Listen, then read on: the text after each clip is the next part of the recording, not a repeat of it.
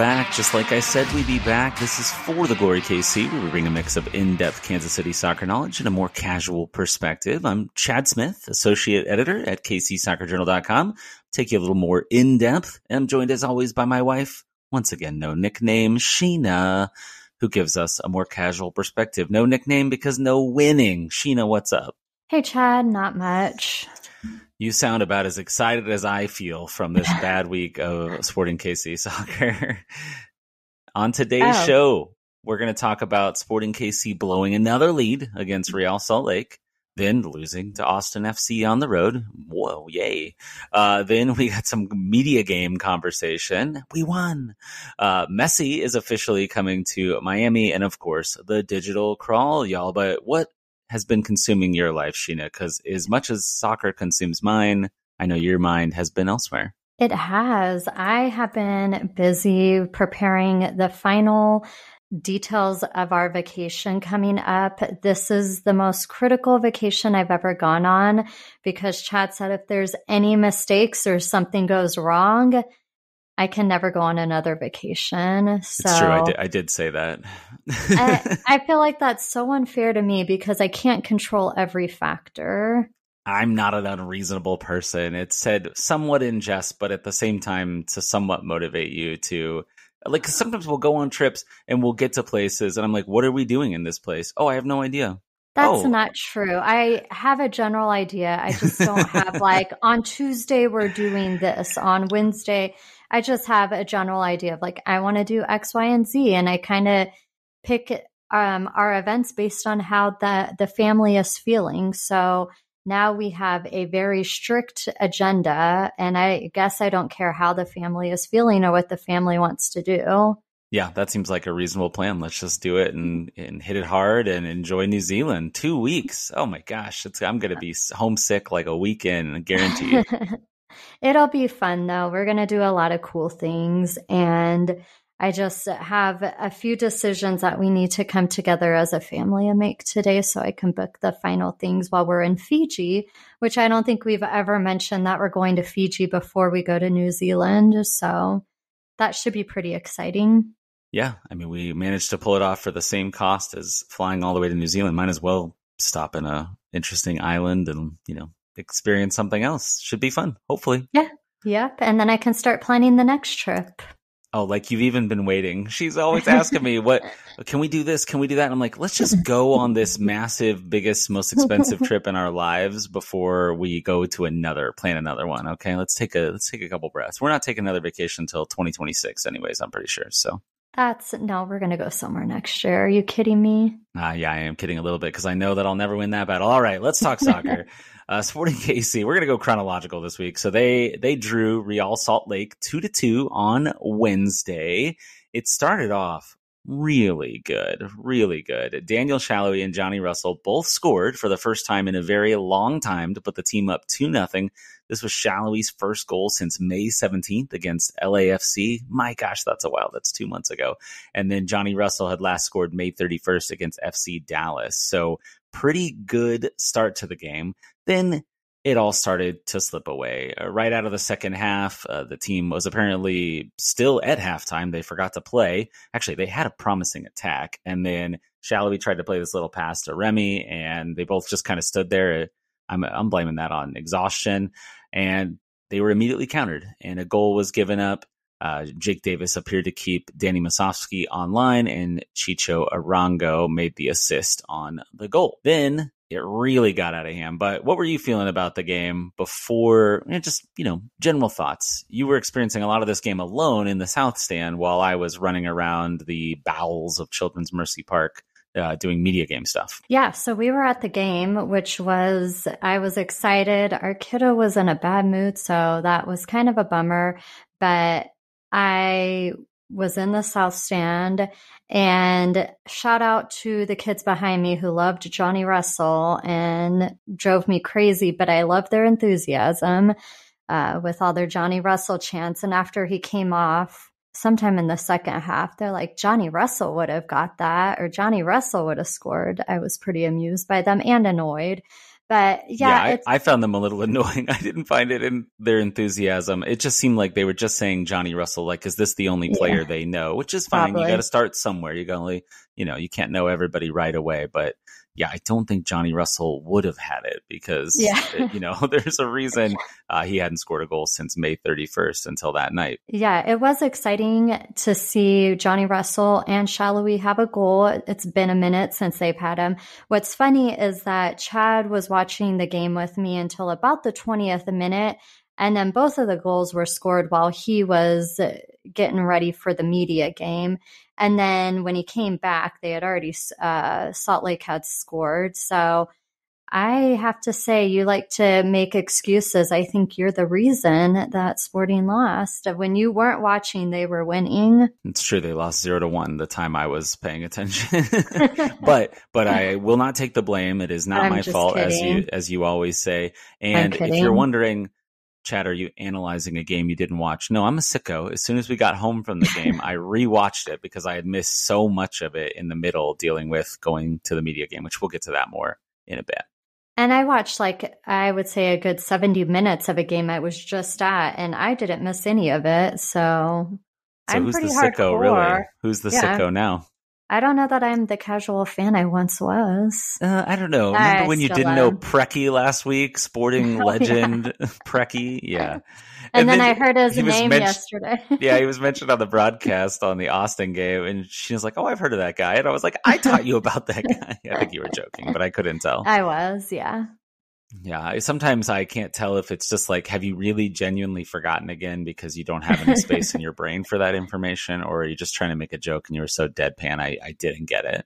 Yeah, I was deadpan. It's like I could understand that if we think back to when we first started this podcast, and I cannot remember Courtney Ford to save my life.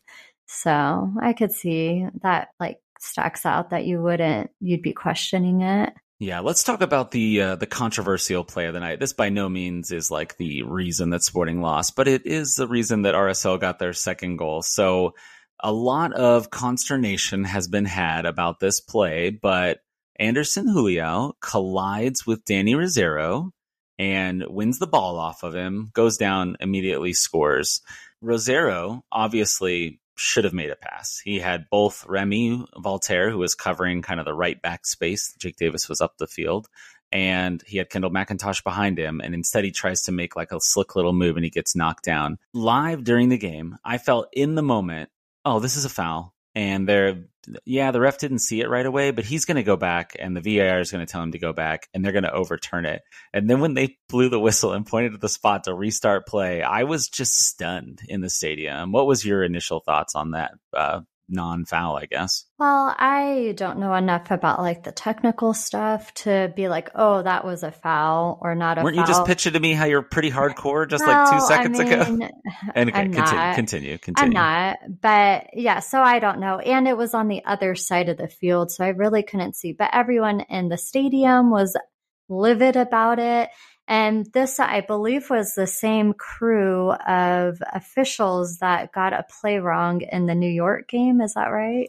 Yeah, they had incorrectly used VAR to overturn a goal that the New England Revolution scored against the New York Red Bulls, and they'd been reprimanded by Pro in between the Sunday game and the in the Wednesday game, but then they still were the officials of a Wednesday game. It's it's insane to me that you can blow a call that literally cost the team the game and then be put out there again days later. Yeah, it's crazy. So that was kind of in the back of my mind because I'm pretty sure I knew before the game that it was the same officiating crew as that previous game that we were just talking about.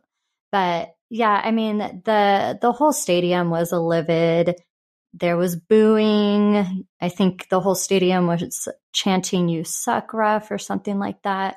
I was very passionate in the moment, and I was doing it too. And I don't know, looking back, if that was the right call or not. Hard to say because I don't, I just can't, unless it's very obvious. I really can't tell what, what is like a foul and what's not a foul. Yeah, so I know that live in the moment I thought, oh, okay, it's a foul. And then they showed like a slow mo replay on the broad in the stadium, like on the big screen, and it still looked like a foul to me. And I was like, okay. But then I'm looking online, like within minutes of it happening, and there's not a lot of people upset. So I was wondering, like, maybe there was an angle on the broadcast that I couldn't see that makes it look like it's not a foul because people are not very upset about it. And then I watched the broadcast and it still looked like a foul to me. Uh, and then what made it even more look even worse to me was slowing it down. Uh, one of the accounts that follows us, and actually we follow them too. I think it's like SKC Nation. I'm, I'm getting it wrong, but you can go to kcsoccerjournal.com. I wrote an article and I used their tweet that they did a slow mo of it. And Anderson Julio, he comes into the back of Rosero. So like he gets him in like kind of the upper back shoulder blade area with his forearms. And people say, "Oh, he's just bracing for the contact." But he's bracing for the contact that he's making and it's in the back of the player. Everybody on the internet kept saying, well not everybody, the people that think it's not a foul kept saying it's shoulder to shoulder, but it's literally like the front of his shoulder slash forearms and arms to the back, like the shoulder blades I've always thought shoulder to shoulder, and I don't know if you've heard this expression, Sheena, is like the side of your shoulder to the side of their shoulder. Like you're getting next to them and kind of bodying them off the ball. Are you familiar with the expression shoulder to shoulder? I've heard of it. So, okay. Anyways, it keeps going on. The internet kind of weighs in on it. There's definitely a lot of people that think it's a foul. I, I wrote a whole article about it. The comments overwhelmingly seem to think it's not a foul too, which is, I just don't get it. It's insane to me because First off, he gets him in the back. Second, he hits the man before he hits the ball. It is like split second, bang, bang, but he gets the man first, clearly. And then the last thing is, even if you get the ball, if you go crashing through the player after you get the ball, is that not a foul? Like we've seen that called a foul tons of times. And it seems to be everybody's kind of saying, oh, if they're sliding, if they're sliding and they get the ball and then the man that's a foul. But when you're using your body, that's on Rosero for not positioning himself well, not being strong enough and stout enough. I just think it's garbage. I just don't understand how it's not a foul. And it obviously goes on to be a huge part of the game because they score off of it. What it feels like to me is that people are mad at Sporting KC. They're mad at Peter Vermes. So they're just like, oh, this is just him complaining about refs and he's got nothing to complain about. I think this was legitimately a bad call, despite what some people are saying online. Well, what's really got me, Sheen, I think I told you this, is like a lot of people were both insulting me and other people who thought it was a foul, saying that we're we're soft, we've never played soccer. My favorite one was uh, somebody called me a virgin. I must be a virgin if I think that's a foul. And I don't know what that has to do with it, but I'll have you know, sir, I have one child, so I've had sex at least one time. There you go. Oh my gosh. yeah, I don't know the correlation between your opinions on this play and how that makes you a virgin, but what do I know?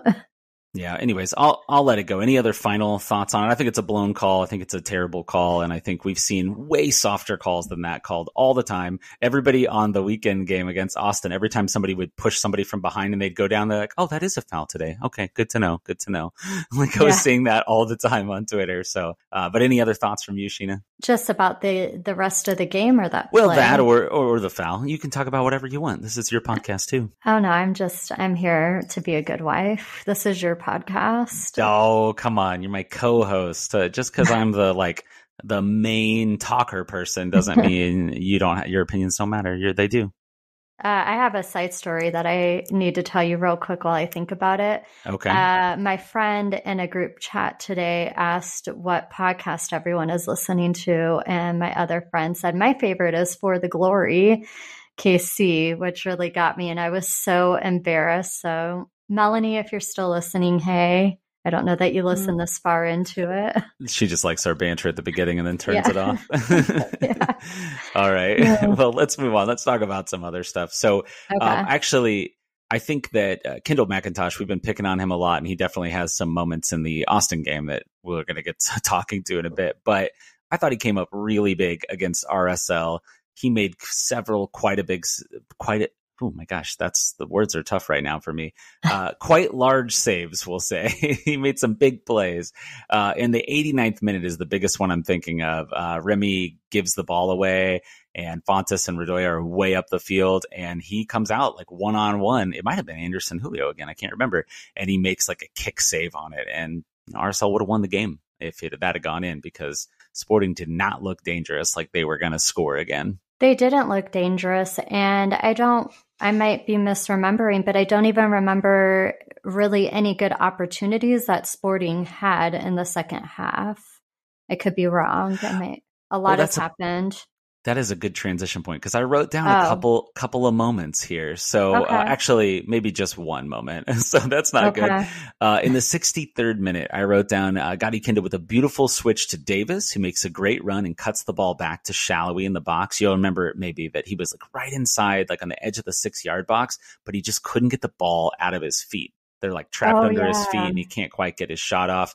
And then right after that, uh, Marinos Tzionis gets like knocked down, but like not really. Like he was like wanting a penalty kick, but to me it didn't look like a penalty. But that was all the same sequence. So kind of a double ish chance in that little moment, even though I don't know that they officially got off any shots in that section of play. Okay. You know, the one thing I noticed um, on the game on Wednesday, and then I noticed, I really noticed it Wednesday because I was there in person, and then I noticed it again last night, is that there was a lot of times during the RSL game where Jake Davis was open and they just did not pass to him. Like, instead, they would pass to a player who had at least one other person defending them, if not two. So I, really feel like it's a missed opportunity and maybe it's because they don't trust him because he's a young guy and that's not his like natural position but my thing is that if somebody is open and they're not being covered in the slightest like why wouldn't you pass to them i like couldn't get past that when i was at the game on wednesday I agree with you, both in that game and in the Austin game. There was many times Danny Rosero in particular was the guy that had the pass to him and he just wouldn't he wouldn't do it. He'd turn it back and he'd give it to Fontes or he'd play it into the midfield where if you don't hit it perfect, then you're gonna have a turnover and they're coming at you the other direction. To me too, the way sporting plays, they're trying to wear teams out by kind of passing the ball around the back of the defense and sometimes including the defensive midfielders. So that kind of side to side motion where you make the team run around. I know a lot of fans hate it and, it and it can be really boring at times. Don't get me wrong, but it can wear another team out, especially when temperatures are as hot as they were. I'm with you. I, I don't know what that's about. I don't get it. And I think that maybe that's part of the issue on why we can't close these games if we're making passes that are to somebody who's being covered or in the midfield and there's a turnover. Clearly Sporting have a issue right now. They're not playing very well. This was another I think 3 game stretch and I think we came away with one or two points like Yeah, it- two points, two draws, and a loss in three games. And it- I said last, if you'll remember going into these three games, I said this might be the most important stretch for the rest of the year. And they crapped the bed. They did not do good. And that's the other point about the game on Wednesday is that I think there was just one sub from the previous game on Saturday. I think they had only, I can't remember which player came in that was different, but they didn't rotate the schedule. They did it last night against Austin, but I don't feel like they made enough changes from Saturday to Wednesday. Yeah, I think you're right. If I'm remembering, I want to say it was Radoja being back in the starting lineup and Gadi Yeah. Kinda went to the bench and then Kinda came off the bench. And honestly, Kinda looked tired to me. Even though he came off the bench and I want to say like the 55th minute, give or take, he did not have as much of an impact as I would have wanted. I, I mentioned he had that one good pass, but then late on, he just looked tired. Like he looked like he didn't have the gas to run. And and the team was so slow all night. It felt like I mean that we were in the crowd, so I get it was hot, and I sort of, sort of, kind of tried to play soccer at halftime, and I get it. I was aghast, like just walking onto the field and breathing that heavy, Oh humid air. gosh. Yeah, no, it's true. It's true. I was tired immediately. Um, the adrenaline was pumping, Sheena. But I thought they needed more subs. They only subbed Kinda and Tzionis at that, I think, again, the 55th minute. Nothing else, though, the whole night. Why not use Gutierrez? Why not use Espinoza? I wrote in the show notes, where is Felipe Hernandez? But it turns out he has a hamstring injury because, you know, that's what everybody has a hamstring injury, apparently. But they just didn't, they look, were so tired. They didn't look like they could get into the attack, and tired legs will do that to you. I was disappointed that we didn't get to see Felipe Gutierrez. Like, that would have been a perfect time. You know, people overall seem pretty excited or okay with the fact that he's on the team. Well, Why not bring him in or at least bring in Roger Espinoza? Like, he hasn't been in the last few games. And I'm not saying he's a difference maker, but something isn't working and there needs to be uh, an overhaul of what we're doing on a week to week basis. I mean, I feel like personally, it's probably similar to KC Current with the points that they need to probably win out most of the games from here on out, right? Yeah, they don't technically need to win out, but because we don't know what the results around them are going to be, but they need a lot yeah. of results. I'm actually going to sit down and do the math on it and write an article for the KC Soccer Journal in the coming days before we get out of the country. So I'll do that because we got a long break until MLS play restarts. The Leagues Cup will be filling in for this next couple of weeks.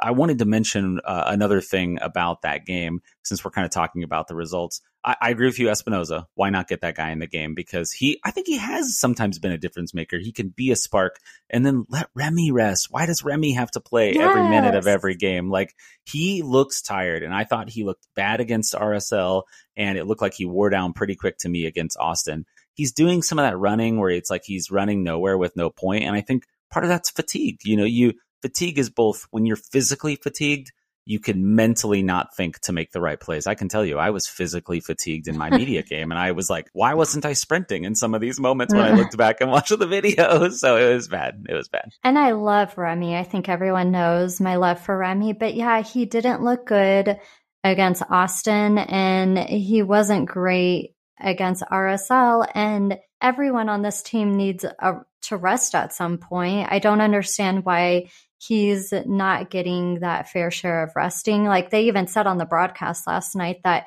he's played the most minutes this season for Sporting, and I think overall he's great, but the fatigue I think is adding up, and that's completely understandable. Yep, it is hard to not notice that things don't look right. I, somebody asked me online uh, before we recorded this, you know, do I have any hope for the rest of the season? I said, I actually think this team is pretty good when they have a full week's rest, but I haven't looked at the schedule to know where the schedule congestion exists. But if it's congested, they're not going to be good. Is basically what I've come down on. It's like the the only week that they had a good week while it was congested was the week where they got blown out by St. Louis on the Saturday at the end of a three game week, but they won the other two games. So it was like still a pretty good week. You get six points in a week. That's that's pretty good results. So I I think they are capable of beating anybody when they're physically fit, they're not exhausted, and they're, you know, mostly healthy. But then if they make the playoffs, if they squeak into the playoffs, usually the playoffs have like a mid game week when there's like play in games and extra nonsense like this. So if they have to play multiple games in a week, they're going to be screwed even if they do get into those early, that early round of the playoffs or the play in game. I agree. I also think that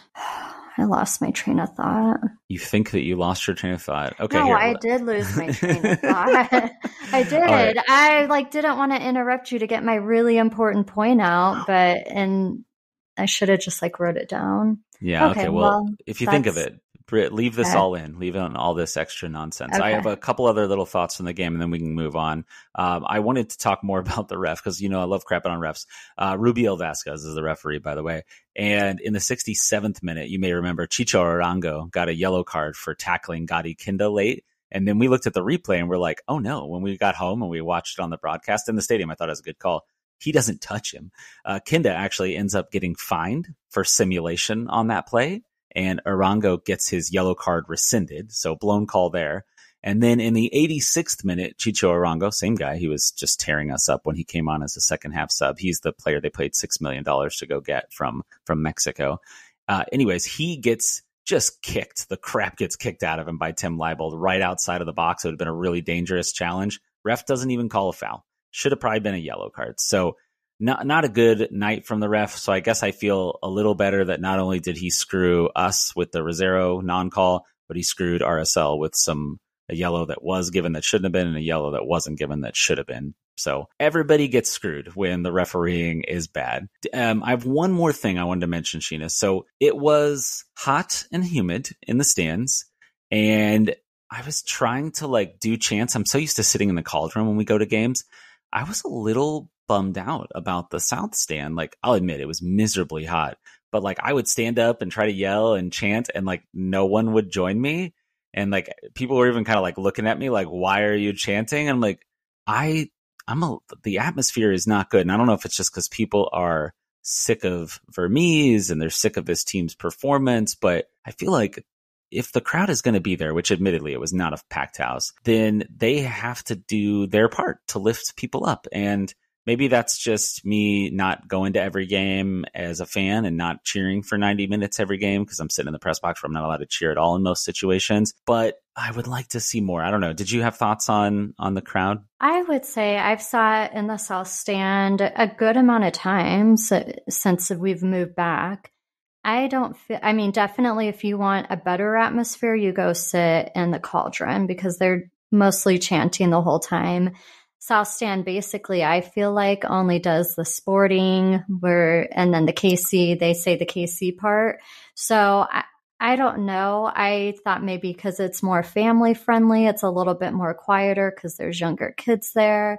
I don't know what the atmosphere is supposed to be for the South Stand. I it's tough. I want it to be an atmosphere like I think of when we've gone to LAFC, for example, the whole crowd. Yeah. It doesn't matter where you're sitting, like the whole crowd is chanting. And like in my head, that's what I feel like it should be. And that's never been my experience. Even when we would come and visit before we lived here, we would sit like in the middle of the field and they only get excited when somebody scores. It's always felt like to me the cauldron is the one doing the chanting, but I don't feel like it's ever been a stadium wide experience where everyone is doing it. And, and maybe it used to be that way.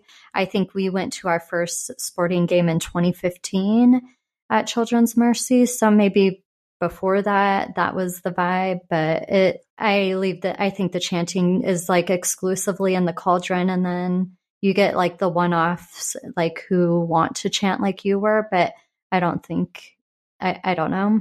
Yeah, no, I think that's somewhat fair. I do think it, it, definitely used to be better. I will say the cauldron was as empty as I can ever remember seeing it too. Eh, obviously, midweek games in the miserable summer heat, like, it's probably never going to bring as many people out. Weird that they didn't want to all come out and watch me embarrass myself at the media game. I thought that would really be a draw for people. I'm joking. I'm joking. She's shaking her head at me, but I have noticed when you sit in the east or the west stands, it doesn't feel as energetic. Now, it's an intelligent crowd. They know what they're watching. They cheer when they're supposed to cheer. They boo when they're supposed to boo. They even cheer, you oh, you forced a throw in because you hustled and you defended really well, like that stuff.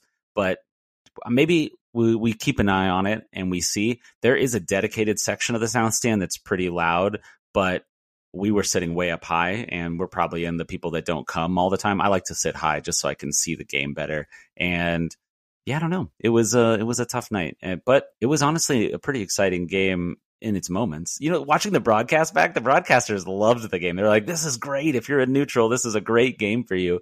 It was a it was slow at times, but you know, two goals for each team. It's not like nothing happened in the game. Yeah, you know, there, this uh, talking about atmosphere. I don't know if you saw, I retweeted this, I think, where there was somebody who rated all the stadium's atmosphere in MLS, and LAFC had the best experience. They had it based on different levels. It looks like there's six different levels. And Sporting Kansas City is under the quiet level, which is like the second to bottom. Yeah. And I don't know that I agree with that. Like my argument was that they had LA Galaxy in like a solid atmosphere. And I haven't, I mean, we've been to their stadium a few times. And I feel like it's no different than when we went to the Colorado Rapids, which they said is like a library because it's so quiet. I don't know that I agreed with that either. It, but it, I, I saw that chart and it felt like Dallas was above Sporting too, and I was like, Dallas yeah. sucked. They didn't even know what was going on. They like didn't even couldn't even get their team name right during the chance. Yeah. Like, come oh, on. Oh, yeah. I forgot about that. I, I think it could be a recency bias. If the person that made that chart has only watched the last year or two, I definitely think it's probably worse than it was. And the team's been bad, so you know, it's it's hard to show your full support the whole time. You know, whenever things aren't going the way you would hope they would go. Yeah, but it made me want to go like well, I've been wanting to go to a Portland game. They were right like pretty high up on there. Austin, they look like they had a great atmosphere last night um, when we were watching the game. Atlanta was pretty high, so yeah, and I agree with all those. I think they all seem to have really good atmospheres. St. Louis is off to a hot start with an atmosphere. Cincinnati, even when they were a terrible team, they seem to have a pretty solid atmosphere, in my opinion. So, and now they're the best team in the league by a margin. Oh, great. Can't wait to play them in the League's Cup. All right, let's talk about the other thing that happened on Wednesday the media game. Team Oh, Indigo yeah. won three to one. That was my team, y'all. Uh, pretty, pretty epic performance by Team Indigo, uh, aided in almost no part by myself. Uh, but I, I had some moments, had some moments. We scored uh, three goals unanswered to start the game, which was pretty nice. Pretty early on, uh, Daniel Sperry, basically like everybody I knew was playing on the other team. Like I know some of these other media people, but like they're not there on a consistent basis. I don't fraternize with them. Like it's like they're they're like TV people, and we're just like scummy internet newspaper people. so no, I'm just kidding. Everybody's super friendly to me. No one's ever been like, "Oh, you just have a website." I don't even know why you're here. so everybody's been very respectful, but I decided I was like, I'm going to make sure that Daniel Sperry does not score in this game because he said he's going to come at me and kind of get me. And I was like, all right, all right. So pretty early on, he dribbled right past me and made a pretty good play. And then he dribbles past a few other guys. And then I recovered. I caught him on the play and I poked the ball out for a corner kick. That was pretty much my only moment of glory. It was a very awkward kick too. I it felt awkward in the moment. And then watching it back on the video, it even looks really awkward. Like I used like the weird part of my right foot when I probably should have used my left foot. I'm just so right footed. It's insane. But Sperry fell to the ground because my challenge was so, he was like so defeated from having dribbled so many people and me shutting it down. So that was my high moment. Uh, Sheena, what were your uh, thoughts about the media game? I only saw what was happening in the south stand side of the field. So That's where my team was scoring all their goals. Yeah, so I, I don't even remember the media game, honestly. I was just trying to take a video and I'd have to go back and watch it. My one of my favorite weather guys, Neville, was there um, from KMBC.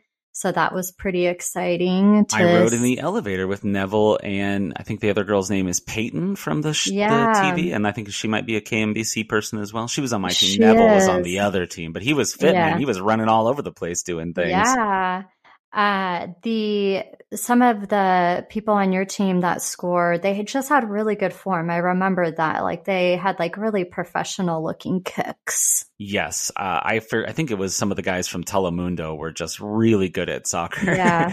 and they we had a like uh, Aaron Ladd uh, who's also on TV. I think he's maybe Fox Four. I can't remember. I think he Sorry, is. Aaron. Yeah. I think he Yeah. was on, he was playing goalie, right? Yes, yes. He had a handball outside the box, which led to that free kick for the first goal. And then, honestly, we had so many chances. We sh- should have scored so many goals. Shout out to my website colleague, Jimmy Mack, who broke up a ton of plays. Like, he might have been their MVP. He shut down a ton of attacks. He had a really good header where the ball like flew way Oh, up in the air and he really focused and headed the ball. So shout out to Jimmy. I thought he played well.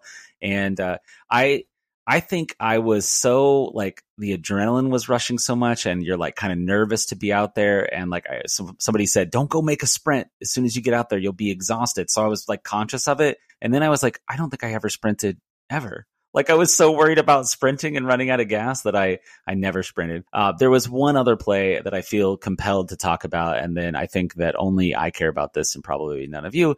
Is uh, Sperry got his revenge on me a little later. Uh, he nutmegged me like towards the end of the game, right through the legs. There's a really good series of photos as, of me being nutmegged, but I chose to only post the one right before the nutmeg where I'm like squared up and I'm like towering over Daniel. Like I am taller than him, but like I look like a giant next to him. it's crazy. So I'm 6'2 for those of you that uh, can't tell from internet photos. And yeah, uh, this has motivated me though, Sheena.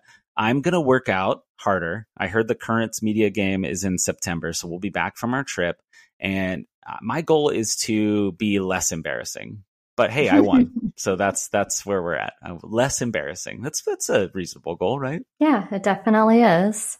All right. Any other media game thoughts before we move on? Nope, I'm good. Yeah. Okay. Well, eh, I'll, I'll I'll leave this one last thought. And you all can post in the comments or on Twitter, Facebook, whatever, uh, Instagram.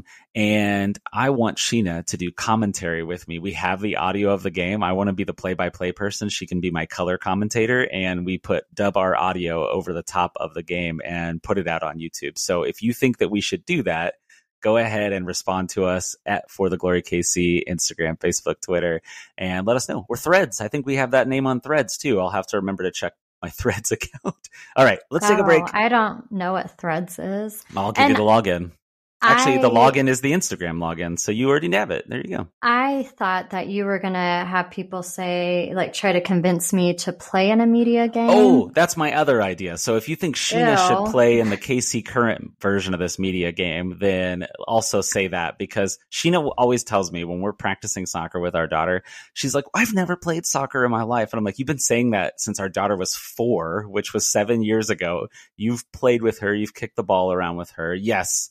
None of us are, none of us are any good. I mean, our daughter's probably better than both of us if she was bigger and faster. You know, like the only way I can beat her is to just use my size because I'm not, I'm not better. I'm just, oh, pretty soon she'll be making me like dribbling around me and making me fall on my face and nutmegging me just like Sperry. She is always trying to nutmeg me, but I'm like ready for it. I don't know why I wasn't ready for it with Sperry. I should have just went into his challenge hard, but nobody had shin guards on. You know, I don't want to get hurt or anything. I will not be playing in a media game. I am not the media. I'm just a really good wife. So I, I don't care if everybody who listens to this wants me to play. there is a not a scenario I would play a media game. I would interview a player, etc. Oh yeah, I've been pushing for interviews too. Well, we're gonna get to those things. So let's somebody think of a good hashtag for Sheena, and we're gonna get that hashtag trending, like Sheena in the media game or Sheena Sheena plays soccer or something like that. It's not happening. All right, we'll It'd see. be we'll wasted see. energy. Wasted energy. Waste your energy, people. All right, let's take a break and we'll come back with more for the glory, KC. And we are back. All right, let's talk about that other Sporting KC game. We alluded to it a few times already. They went to Austin, lost two to one. Uh, early goals by Austin. I think they scored twice in the first 20 minutes. I was making the video for my Twitter account of the first goal, and before it had even uploaded and sent, the second goal had been scored. So pretty awful start, pretty soft goals. Uh, after the game, Vermes said they were, quote, routine situations. And he also said that he was disappointed in the defense. Uh, but he keeps playing the same defenders, particularly the same center backs. I thought that both Andreu Fontàs and Danny Rosero didn't look good, both kind of walking at times, losing their markers, not doing a good job clearing the ball. Uh, what do you think on the two goals that Austin scored? I agree somewhat with Peter Vermes that it, the defending wasn't great, but the McIntosh wasn't great either. The I don't know if it was both goals, but one of them for sure that I'm thinking of, McIntosh should have saved. And I I think And if- both. There's an argument for both because if you remember the first one, the ball, I think it's Zardes heads the ball down into him, and it's Oh, not yeah. it's not got a lot of pace on it, but he spills it, and then the second goal, he dives for it and he gets a hand on it, but it still goes in the net. So he just didn't didn't place it well. I thought the first one was more savable than the second one, but I thought, I mean, honestly, Vermes said the shot stopping wasn't good enough. And he mentioned the second goal specifically. So maybe, you know, he probably knows more about soccer than me. Yeah, I would imagine, seeing as you're not an MLS coach and he is. But yeah, I, what, and of course, like the defenders, they're probably exhausted because I think Rosero played in all three games, right? Yeah, I think Fontàs too, if I'm not mistaken. Yeah. No changes to either of those guys. And mm. I, I I get that Castellanos came on and made a mistake. We didn't even mention that where he fell down and when he was trying to head and clear the ball. Oh, that was the Houston game. Oh, that was two games ago. Oh man, my brain is just turning to mush. And but now he's probably in the doghouse. Probably won't see him again just because he slipped on the the wet field in Houston. It is ridiculous how these players get in the doghouse because honestly, at this point, McIntosh should not be the starter. And it's not because of last night's game.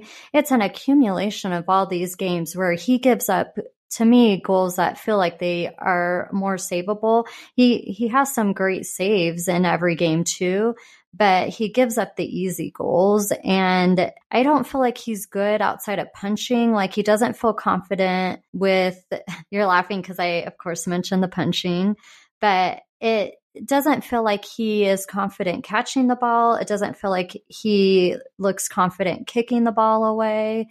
Like he has a lot of, to me, it appears a lot of insecurities about his abilities outside of the punching. He's very confident with the punching, and but honestly, just he's not even that good at punching. He like I mean, think of how many balls he spills in front of the goal, right? Like he Yeah. either needs to catch them or punch them hard enough to where they fly away. Like even if you force a corner mm. kick or a throw or something, like don't leave them in front of the goal. Like that's what happened on the Zardes goal. He left it in front of the goal, and you know Zardes cleaned it up. That's what he does. He's a poacher. Yeah, I don't disagree with that. I just feel like at this point, if this had been Pulskamp, we would have seen McIntosh again. So it feels like Pulskamp should be coming in. You talked to Peter Vermes last night, and it didn't seem like, based on what you asked him, that Pulskamp will be coming back in. I could yeah. be wrong. Yeah, because he had mentioned that the shot stopping, like I said, wasn't good enough on the second goal. And then I said, hey, speaking of that, he's let in six goals in the last three games. Obviously, they're not all his fault. Is like you mentioned, the defense is not playing well. But at what point do you go back to you know making a goalkeeper change? And then he kind of defended McIntosh. So I don't know if that's just you know you sticking up for your players, and I'm essentially talking bad about one in the moment there. But I would hope that McIntosh would head to the bench and Pulskamp would get his chance again. If we think back to Pulskamp and his performance at the beginning of the year, I think he was pretty darn good for most of the first few games of the season. I could be just having, you know, what is it, the rose colored glasses on where I'm only remembering the things I want to remember. The Seattle game was pretty rough, but if you'll remember, that was the one where Ben Sweat got the red card and there was some goals that were definitely not his fault but they gave up four of them, and then we haven't seen him in an MLS game since then. He played in the Open Cup game, and then he's been playing with the twos. It's unfortunate. Like it really, I think this is the frustration that fans have is that we see an issue. We, I think a lot of us would rather see Pulskamp at this point, and Vermes is so stuck on keeping McIntosh in. And that's where I think the frustration with Peter Vermes comes from with the fans and why they want to see him go. If we as fans can see a clear issue and he's not seeing it and he's not willing to make a chance like a change, that falls on him every time we lose a game. And not saying McIntosh is the reason we lose every game, but he is a factor.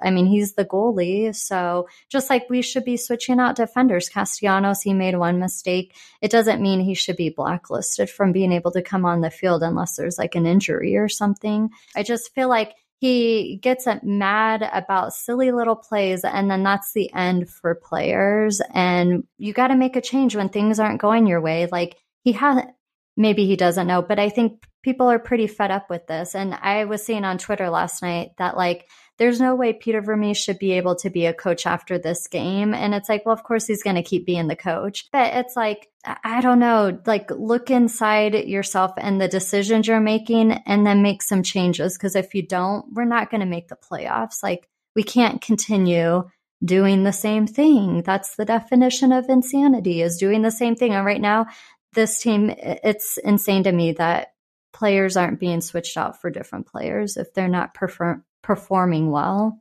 Yeah, this is something that's frustrated me over the years. And what a lot of it goes back to is that you and I are not at practice. We don't get to see it. Maybe Pulskamp's letting in everything at practice. I don't know. Maybe people beat him left and right, and he's not that's why he's not rating him. But there's something about a game versus practice too. I think sometimes Vermes puts too much on practice, and they do practice hard, right? That's probably how they get all these dang hamstring injuries. Is they're very physical in practice, and the players have talked about it before. Vermes has talked about it before. He has that old school vibe about him where he would be hardcore. I want to address a couple of those things you said though, like Castellanos. I honestly don't really rate him. There's a reason he was in the USL Championship and then he was overseas and his team was willing to release him so he could come sign with Sporting. I don't know that he's that great. I mean, you know, I, at this point though, Fontàs clearly isn't cutting it.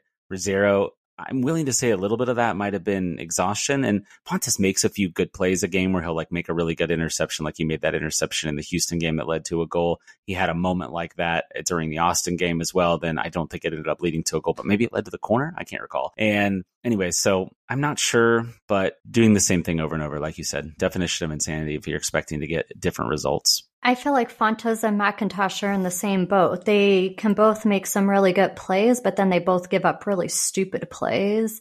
And those plays impact the overall game and are part of the reason we're tying or losing games. Yeah, you can't let up, you can't give up two goal leads most of the times. Now, actually, going into that Austin game, I have a good stat for you here, Sheena.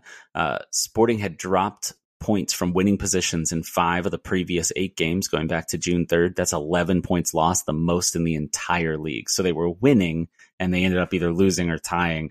Gave up 11 points. 11 points. I mean, that would put them so far up the standings if they had those 11 points. So it, oh. it's really crushing to not see that because 11 points, just to give you an idea, would put them up to 37, tied for second. That brings me back to the point I forgot about earlier. It just came back to me. The one thing that doesn't, that might help in the, I think they said last night on the broadcast, there's nine games left for sporting this season. The one po- maybe positive is that maybe we won't see as much congestion because we still have played more games than everyone else. So at some point, these other teams, granted, it's a lot closer. A lot of teams are at 24 games. We were at 25, but there was some still at 22 games.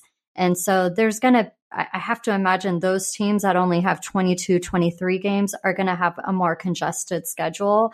So hopefully that means we're only going to see Sporting playing one game a week and it won't be these three game series that we've had a few times in the last couple months. Yeah, I think I haven't looked at the schedule, but yeah, that has to be right because they've played 25. Several teams are at 24. A bunch are at 23 and 22. So that means hopefully lots of midweek games for those teams.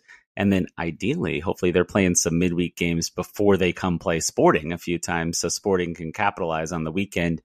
In MLS, it's all about going on a run. You're right. They have nine games to go. Almost all of them are a week apart. There's only one more midweek game that I'm seeing.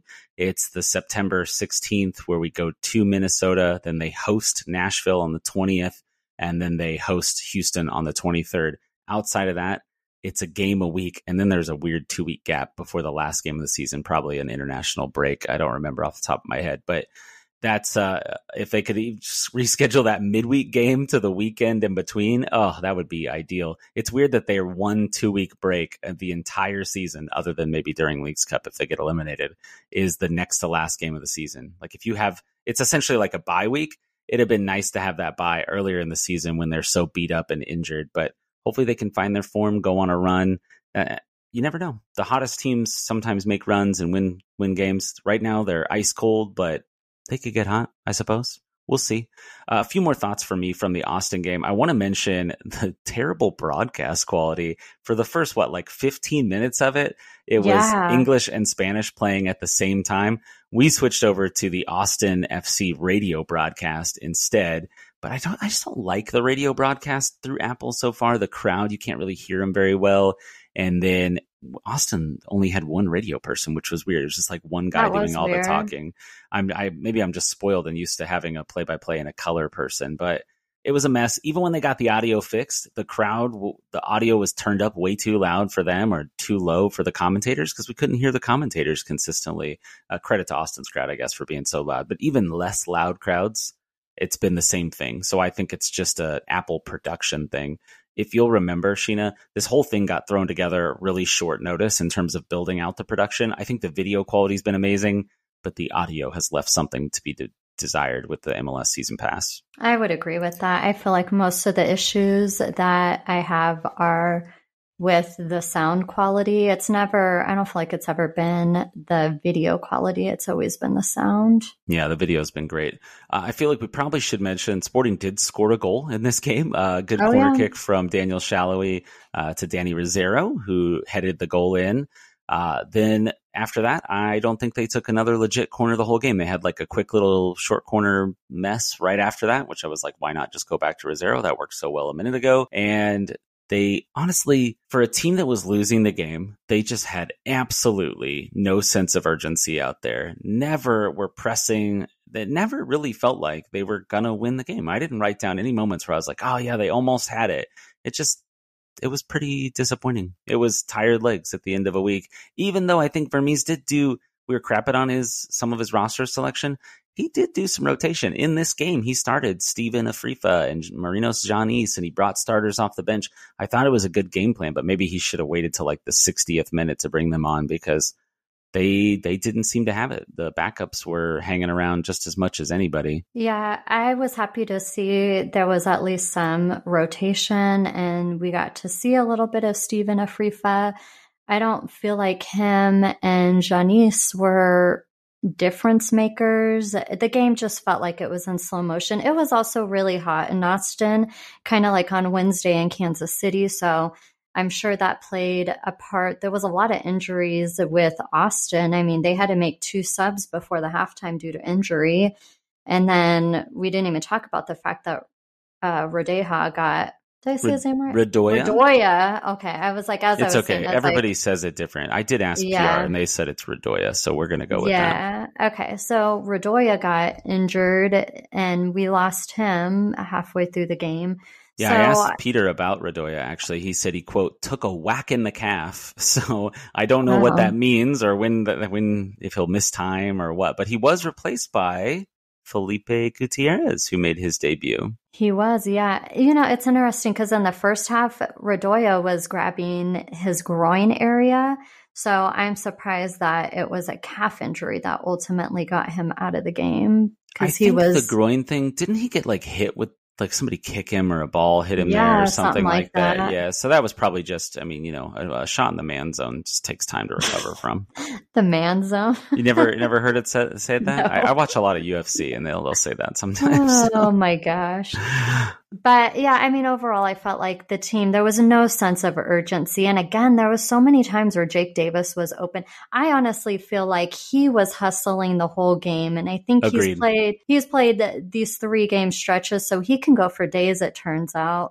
But it, I just felt bad for him because who knows if he had just gotten the ball, what a difference he could have made. He was hustling the whole game and it just it's such a missed opportunity. I feel like the subs came in, they really didn't make an impact. I I mean, I felt like Pulido was pretty non-existent. Same with Russell. I was glad they took Salloi out. He was playing outside of that corner that led to the Danny Rosero goal. I don't feel like he had a really good game.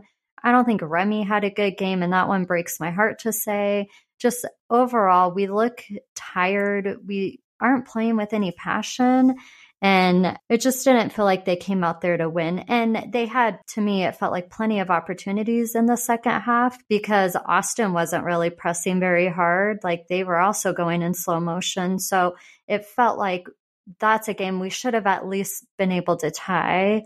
And we weren't playing like we wanted to tie. The other thing, sorry, I feel like I'm just going, I'm on a rambling bit, but I really felt it was unfair at the very end of the game that we only got five minutes of stoppage time, given there was the Radoja injury, there was a hydration break, there was time wasting. There was a Castellanos injury for like is no not Castellanos that's our team. Uh, I can't think of the name of the guy for Cascante for Austin. He was down for the last two minutes of regulation. So two minutes plus three minutes of hydration. That's five minutes alone, not counting. There were multiple yellow cards. There were like three sub windows that went by. Like you mentioned, time wasting. It, it was stark contrast noticing that compared to 10 minutes against Houston and that 10 minutes being the reason they didn't win because you know they scored in the 90th minute or whatever it was so pretty pretty disappointing i want to mention a couple of the, or comment on a couple of those things that you said i did want to go back and talk a little bit more about gutierrez for just a second i thought that honestly i thought he was going to play defensive midfielder so i was a little surprised to see him further up the field maybe i shouldn't have been because that's where he played mostly when he was here last time around but they put remi back at d mid not that it ended up mattering because Austin wasn't pressing for a goal. Gutierrez had this great chance. I forget who forced the turnover. It might have been Russell, and then Russell passes it to him really quick. And then Pulido is like wide open on the edge of the box, and he's like pointing at his feet. And then Gutierrez just made like a safe backwards pass.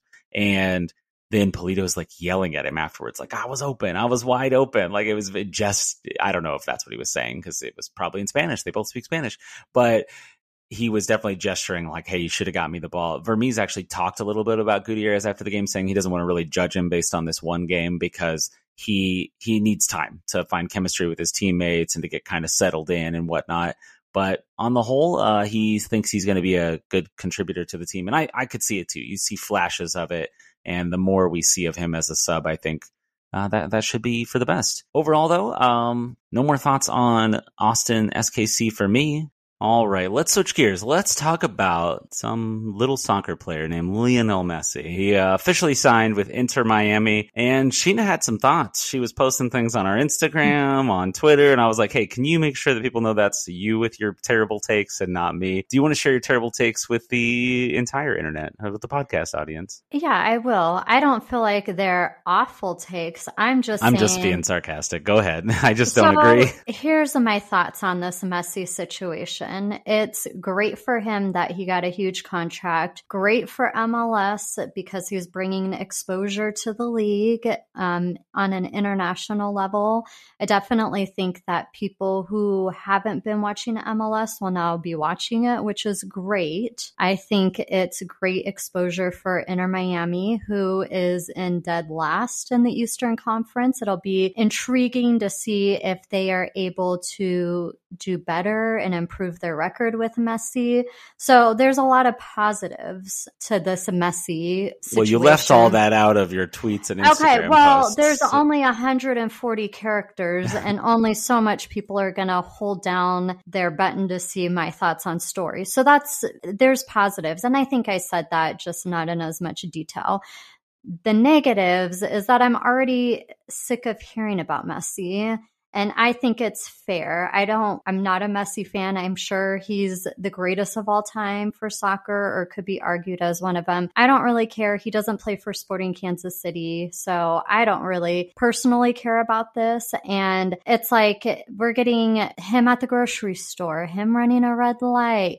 They're dedicating him on MLS 360 or whatever. Apple is dedicating a whole hour to his debut on Friday night in a cup game. They're having 18 cameras. Like, I just feel like I get it. It's a very exciting thing, but I, don't know. I'm just exhausted by all the coverage already. And I just feel like he's going to get special treatment and it could potentially impact the games uh, that Inter Miami is playing. It's going to ultimately uh, affect the other teams and benefit Inter Miami. So those are my thoughts. I know it's unpopular. I know it's maybe controversial because I'm not all in on Messi. I just don't care because he doesn't play for Sporting. Okay, well, that was much different than your your tweet slash Instagram post that you were doing. So I don't disagree with most That's of that. That's not true. That you- I all, all you said is you were over it. You didn't mention I am over it. Sheena, don't scream. The microphone's right Sorry. in your mouth. Jesus I am. Christ. I'm passionate about this. No, I did say on Twitter, I thought it was great for MLS. I thought it was great for Inter Miami. It just meant now MLS is Inter Miami all the time. Like they're going to get more coverage than any other team. And I'm exhausted by it. That's all I'm saying. Okay, well, I don't really disagree with any of that. I think you were like, I don't get it, was what your big thing was. And I don't get it. But you just told me why you do get it because it's going to be huge for the league. Um, so uh, let me give you a little background here on what's going on with Messi officially signing, and then we can we can chime in. So his compensation is going to be around fifty to sixty million per season. It's a mix of salary. Uh, he's getting equity in the team, so he'll be like a partial owner once he's no longer playing.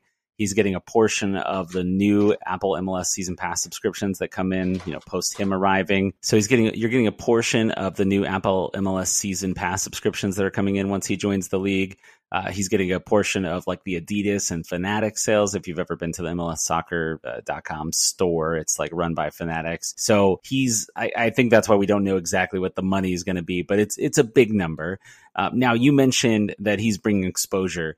I didn't even realize how big the exposure was. Did you know he's the sec? Well, you do know because I told you last night. He's the second most followed in person on all of Instagram. He has 478 million followers, second only to Ronaldo, who supposedly almost came to Sporting KC in the offseason at 595 million. Kind of crazy. Uh, Inter Miami is now the fifth most followed U.S. sports teams. All the other top 10 teams are all NBA teams. It's pretty wild. Honestly, the Cavaliers were super high, which I have to think was because of LeBron being on the team at one point. Even though they're like the fifth most popular one, I think they had something like eight or nine million followers. So it's like not even a fraction of what's following Messi on his Instagram account. But another kind of aspect of this whole thing is Inter Miami is adding 3,000 new seats to their stadium before the debut game on Friday. So the game is coming up this Friday. They're going to play Cruz Azul in the Leagues Cup. So his first game won't even be an MLS game. They'll be playing a Liga MX team, Cruz Azul, 7 p.m. Friday, July 21st.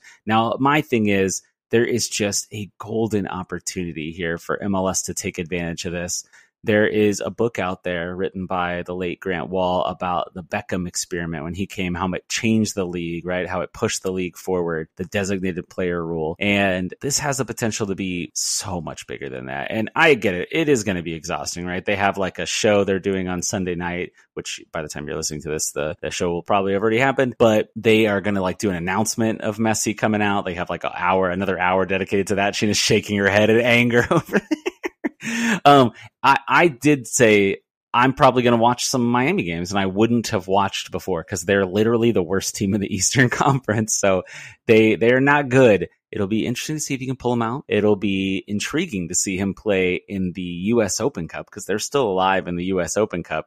So people have been making jokes. There's this expression in English soccer where it's like, sure, sure, sure, but can you win on a cold, rainy night against Stoke, like in Stoke? Stoke City is a team in the Premier League. And what's the equivalent of that is going to be like, can Messi win a U.S. Open Cup game eh, against a second or third division team in a stadium that holds like 3,000 people?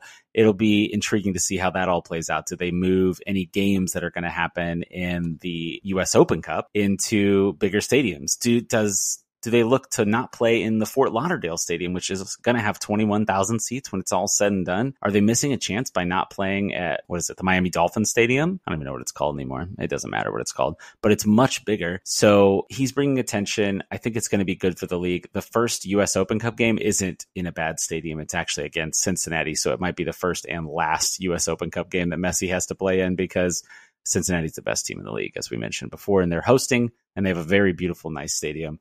So I imagine those tickets are pretty pricey. Right now, the tickets at the Miami games are averaging about $300 a seat, which is kind of crazy. I, I'm excited. I think it's good. Like, I don't know if it means Miami's going to win, but yeah, is he going to get some calls? Yeah, he's a superstar. It's like in the NBA where LeBron gets calls or, you know, Kevin Durant gets a call or whoever it might be. It happens. It's it's part of sports. It doesn't make it right, but it happens. The other part we haven't discussed is that has he ever played really in humidity? I'm pretty sure Miami is a humid place and a lot of the cities that um, he could be playing in MLS are pretty humid. So that could be an interesting plot line to see how he does because it seems like a lot of the players from who are international sometimes struggle with the heat. Yeah, and the travel of the U.S. That a lot of uh, I think MLS has a reputation around the world of being a quote retirement league. Oh, old players come here at the end of their career to cash in, and then pretty consistently you'll hear guys saying it's a tough league to play in. The travel is wild. All you have to do is look at a picture of the United States laid over the top of Europe it's huge. It's massive. And you're sometimes going coast to coast to play games. Miami doesn't have a ton of that in their schedule, though they do have a road game at LAFC on September 3rd but most of their games are going to be on the East Coast. Uh, they host Sporting Kansas City, by the way, on the East Coast, September 9th. Uh, Messi probably won't be in that game because that's an international break. But let's little bit of travel. They really only have the one trip across the country, though, depending on you know playoffs and whatever. But right now they're not in the playoffs because you know they're bad at soccer. So I don't know if Messi is enough to turn their whole season around obviously it's not going to just be Messi. I don't know if you've heard, but Sergio Busquets and Jordi Alba, players he played with at Barcelona before, might be joining him, and they might be. I mean, they literally got in trouble for breaking rules on getting too many designated players before. So I don't know how they fit all these guys on non DP contracts. I'm hearing Alba's not going to be a DP, but they did save money and space for this move to happen, which is probably why their team is so bad. But right now, they're 12 points out of the last playoff spot. They do have a couple of games in hand, though, so they're kind of in a little bit of a different situation than Sporting. Kind of smart, actually. They stacked the back of their schedule. So now that they have Messi, they have more games to play, more tickets they can sell. What I'm going to laugh about is if, like, he hasn't even practiced with the team yet and he's playing on Friday, he's definitely not going to start, right? Like, is he going to be able to start? And even if he does, like, he's not going to be able to play the whole game. Or if he comes off the bench, I'll, I'll be super amused if it's like, oh, he picks up a slight hamstring strain in practice and he, and he can't play on Friday after all this buildup. So, but yeah, I don't want him to get hurt, obviously. But no, I think that not. there's a, I mean, he's just not going to play in all these games, right? They have a pretty congested schedule down the, down the stretch. They have 12 games to go compared to Sporting having nine. So and lots those, of congestion. There's those international games. So like the Sporting game, he probably won't even be there for. So it makes me think like, can they even, like, if they weren't doing good, when he wasn't on the team yet. Can if he's not playing in the remaining games of this season, can they even get to a playoff spot? Like it just it feels like a bad strategy to have your whole team based around one person. That's so much pressure for him. And well, when that one person is maybe the best player in the world, I don't know if he's still the best player in the world. You got guys like Kylian Mbappe and whatnot floating around out there, but you know, for his age, he's still incredible. I mean, he just won the World Cup. So, but yeah, you're right. It's it's not a it'll be a steep hill to climb, but with so many teams getting into the playoffs, there's always the possibility. Just like Sporting aren't out of it, Miami aren't out of it yet. I'll also say this, and this is based off of what little I know about Messi, but I'm surprised that he has as many Instagram followers as he's as he does because I feel like he might be a very boring person. I don't know. He but... does seem a little boring, doesn't he? He yeah. seems very like like Ronaldo is so out there and is always saying things and honestly being controversial and whatnot. And Messi just kind of seems like he keeps himself. He keeps quiet. I did yeah. see a story about how he'd been taking lessons for English for a couple of years. So I've never heard him speak in English. So it'll be interesting to see if he's picked up enough oh. English to talk to uh, American media. But I imagine most things will be done to accommodate him and they'll be in Spanish. That would make sense. I I get the intrigue. I just am exhausted by all the future coverage. It's not that like I want him to do bad or anything like that. I just, it's going to be the Messi show all the time on MLS, like their channel. And they're, you know, they're going to cut in every time he scores. They'll cut in to. Oh, every time he like nutmegs somebody, they're going to cut yeah, in and show a highlight. So, and maybe this is how it was when David Beckham was in the league. I wasn't watching. It's exciting for MLS, but I can already be fatigued by it. Yeah, that's fair. All right, let's go crawling, y'all. Digital crawl time. Uh, little news from the Sporting KC Houston Dynamo game from last weekend. Uh, forward Sebastian Ferreira. I think I was saying Fajeda. I watch a lot of UFC, as I mentioned before, and Fajeda is how you pronounce that name in Portuguese. And a lot of these UFC guys are from Brazil. Anyways, Sebastian Ferreira was suspended for his brutal assault on Gadi Kinda that somehow only got a yellow card. So good to see that was the case. Uh, oh, you know, on a on kind of a related note, I mentioned Gadi Kinda got fined for simulation in the the game against RSL. Uh, Jake Davis got a yellow card and literally made no contact with the Austin player uh, in last night's game. So they rescinded Chicho Arango's yellow because there was no contact in the game the other day. Hopefully, they'll rescind Jake Davis's yellow and maybe get a fine for simulation on uh, whatever the Reyes, I think, is the Austin player's name. Anyways, I digress.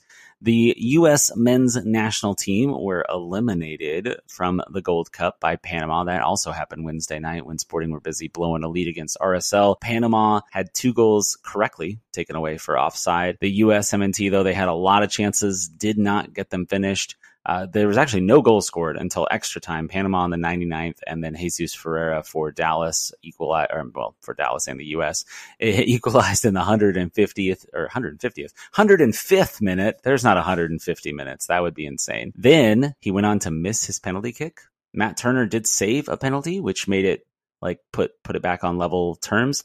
But then Cristian Roldan missed the sixth kick and the U.S. were bounced by Panama. Panama will play Mexico, who defeated Jamaica 3 0 in the Gold Cup finals. So, possibility that we have a team that's never won before. Panama could win the Gold Cup. So far, only the U.S. and Mexico, as well as Canada, one time have won the Gold Cup. And then the last thing I have here is Kansas City current forward Mimi Larson got engaged the other day. So congrats to Mimi. Sheena, anything you want to add before we go over the schedule? What's coming up next? I've got nothing. All right. So the upcoming games, I already mentioned Miami and Messi debuting Friday, the 7 p.m. MLS season pass. But an hour later, so I'm definitely flipping away from Messi, is the Women's World Cup. Uh, U.S. will make their first game against Vietnam that's at 8 p.m. on Friday. That's actually really good time to watch a game considering this thing is halfway around the world. So it must be happening in the morning over there. Uh, then the Kansas City Current return to action on Saturday. They host the Houston Dash, uh, June, I'm sorry, June, July 22nd, 7 p.m. SKC2 are at North Texas SC. That's Dallas's affiliate. Also,